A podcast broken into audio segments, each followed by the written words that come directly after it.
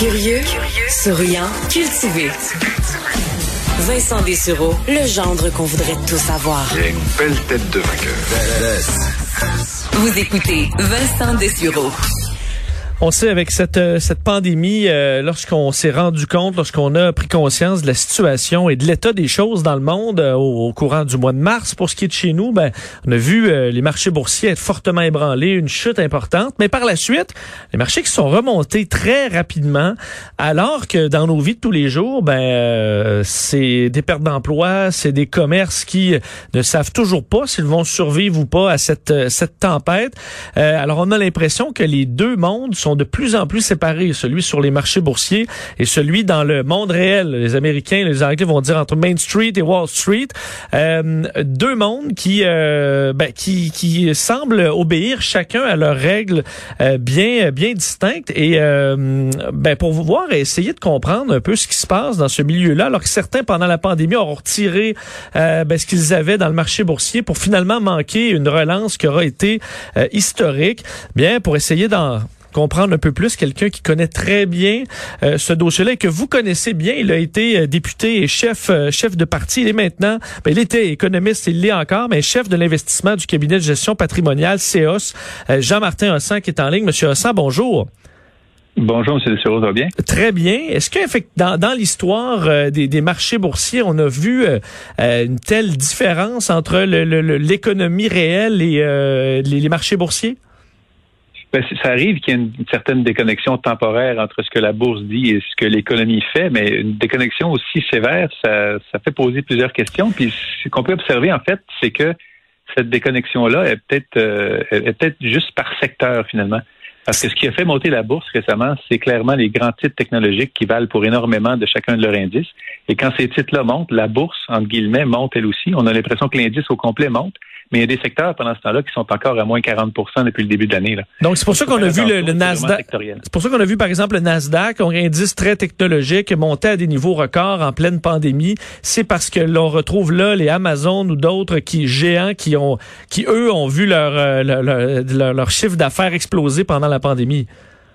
Exactement. C'est un peu comme si ces titres-là devenaient la valeur refuge pendant la crise. C'est comme si les gens se disaient, comme ça va mal aller, puis les gens vont rester à la maison, investissons dans ce qui bénéficie d'un retour à la maison ou d'un séjour à la maison, comme les, les Netflix, Amazon et tout ce qui est livraison en ligne.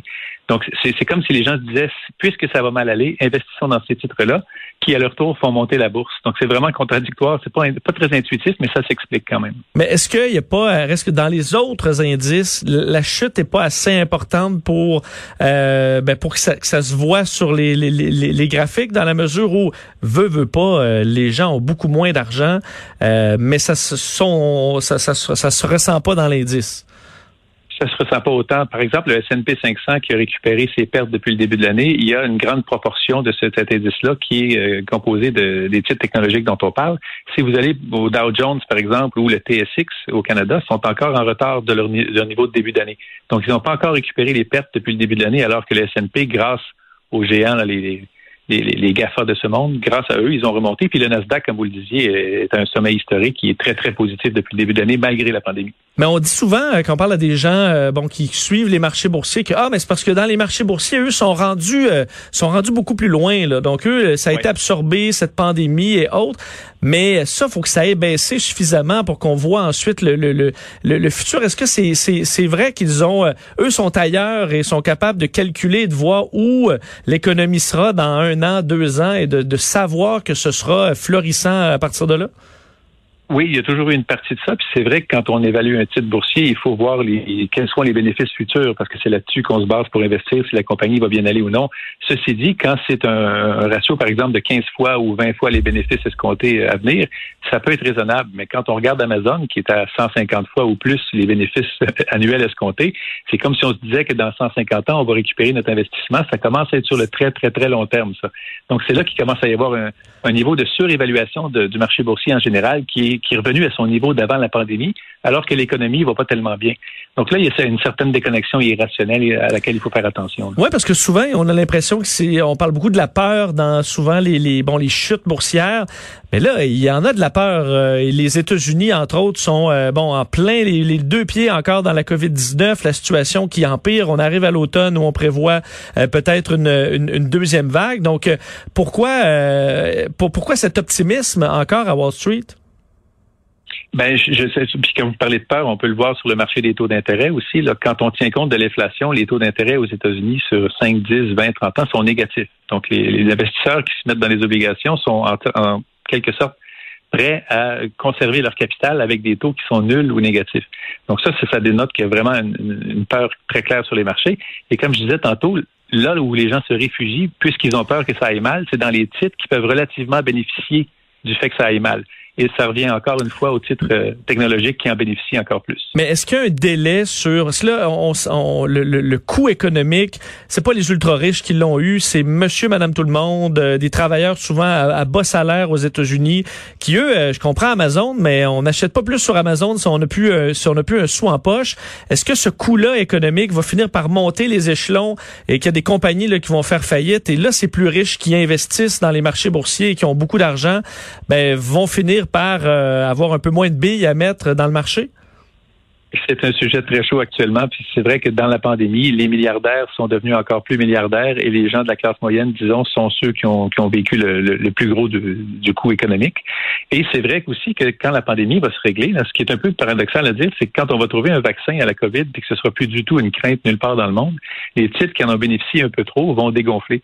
Donc, c'est en quelque sorte une bonne nouvelle qui va faire éclater une bulle. Alors que d'habitude, la bulle, c'est quand ça va trop bien puis qu'une mauvaise nouvelle la fait éclater.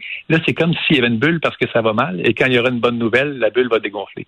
Donc, il y a beaucoup d'analystes qui disent de faire attention, par exemple, à Netflix, qui a eu beaucoup de nouveaux, nouveaux années pendant la, COVID, mais quand les gens vont se remettre à vivre normalement, il n'y aura pas la même croissance. Donc, il faut vraiment faire attention quand on regarde trop loin, trop loin ou avec les mêmes, les mêmes ratios, pardon, trop loin dans, le futur pour euh, évaluer un titre. Comment, euh, parce que je, comprends, euh, bon, euh, les, les, marchés boursiers, on évalue un peu l'idée qu'on s'en fait dans les prochaines années, mais il y a énormément de points d'interrogation. On ne sait pas ce qui s'en vient. Est-ce qu'il va y avoir un vaccin en septembre? Est-ce qu'il va en avoir un dans un an? Ça fait toute une différence sur sur, l'économie dans les prochains mois. comment on fait pour pour investir ou essayer d'éviter de, de, perdre dans une éventuelle autre chute des, des marchés? Est-ce qu'il y a des endroits refuges autres qu'on le dit, là, des actions qui ont déjà monté en fou? Est-ce qu'il y a des... Euh, qu'est-ce qu'on fait dans une situation comme ça en tant que simple investisseur euh, modeste? La règle d'or, c'est de, demeurer minimalement diversifié. Il y en a peut-être certains qui ont tout misé sur Amazon dans les derniers mois puis qui sont très, très chanceux, puis c'est le mot, la chance. Mais dans un portefeuille équilibré, il faut toujours garder un peu d'actions, un peu d'obligations. Euh, il y en a qui peuvent mettre un peu d'or, un peu d'exposition à des matières premières aussi. Mais la règle d'or, c'est de rester diversifié parce que quand un marché souffre un petit peu, il y en a d'autres qui sont considérés comme plus refuges dans ces cas-là qui vont tenir le portefeuille à un niveau acceptable.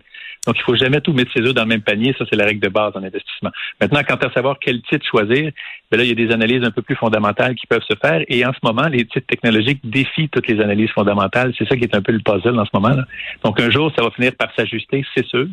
Sauf qu'il y en a qui se disent que ça continue à monter, que la bulle dure. Donc, ils veulent profiter de cette bulle-là, mais c'est dangereux parce qu'un jour ou l'autre, elle va éclater. Donc, c'est une question de timing. Donc, il peut quand même y avoir euh, vraiment une correction majeure. ce n'est pas un crash, là, mais ça, ça, peut quand même lâcher sous nos pieds à tout moment? Ben, c'est-à-dire que des titres qui se, qui se transigent à, 50, 100, 150 fois les bénéfices annuels peuvent pas garder ce rythme-là euh, éternellement. Donc, c'est sûr qu'un jour, il faut qu'il y ait soit des grandes acquisitions, des grands changements technologiques ou quelque chose qui justifie ça. Mais un titre qui a, un, ratio court-bénéfice qu'on appelle aussi élevé, il y a quelque chose qui se rajuste à un moment donné, puis souvent, c'est quand le titre baisse. Donc, son ratio revient à, un niveau un peu plus réaliste. Ben, c'est vraiment intéressant. On verra euh, de quel côté prennent les, choses dans euh, les, prochains mois. Puis je pense que même euh, les, les, grands experts comme vous, ben on, et, comme des scientifiques avec la COVID, il y a beaucoup de points d'interrogation, même pour ceux qui connaissent le plus ces marchés-là. Ça, c'est clair. Il y, a, eu tellement de points. Euh, on, dit souvent d'une crise que c'est du jamais vu, mais dans ce cas-ci, la descente a été la plus rapide de l'histoire. La remontée a été à peu près aussi la plus rapide de l'histoire. Et c'est surtout basé sur un élément qu'on contrôle pas, qui est est-ce que la COVID va se poursuivre ou non? Donc, l'incertitude demeure absolument totale dans les marchés actuels. Puis, faut, ça incite à la prudence. Disons. Il faut être prudent. Ben, merci pour cet appel à la prudence. Je pense que c'est ça qu'on doit absolument noter. Euh, Jean-Martin ça, merci beaucoup. C'est moi qui vous remercie. À bientôt. Au revoir, Jean-Martin Hossan. Euh, donc, sur cette situation actuelle des marchés boursiers, quand même, euh, Dow Jones, euh, le, TSX, il a baissé un petit peu dans les derniers jours. Il y a une majeure, c'est le Nasdaq, effectivement, qui est, qui encore à des valeurs records. Une situation qu'on ne voyait pas peut-être venir en mars dernier, alors que tout était dans le rouge et qu'on a eu des lundis noirs et des vendredis noirs. Alors, une situation assez particulière et qui est pas toujours facile à suivre. On vient. Vincent Dessureau,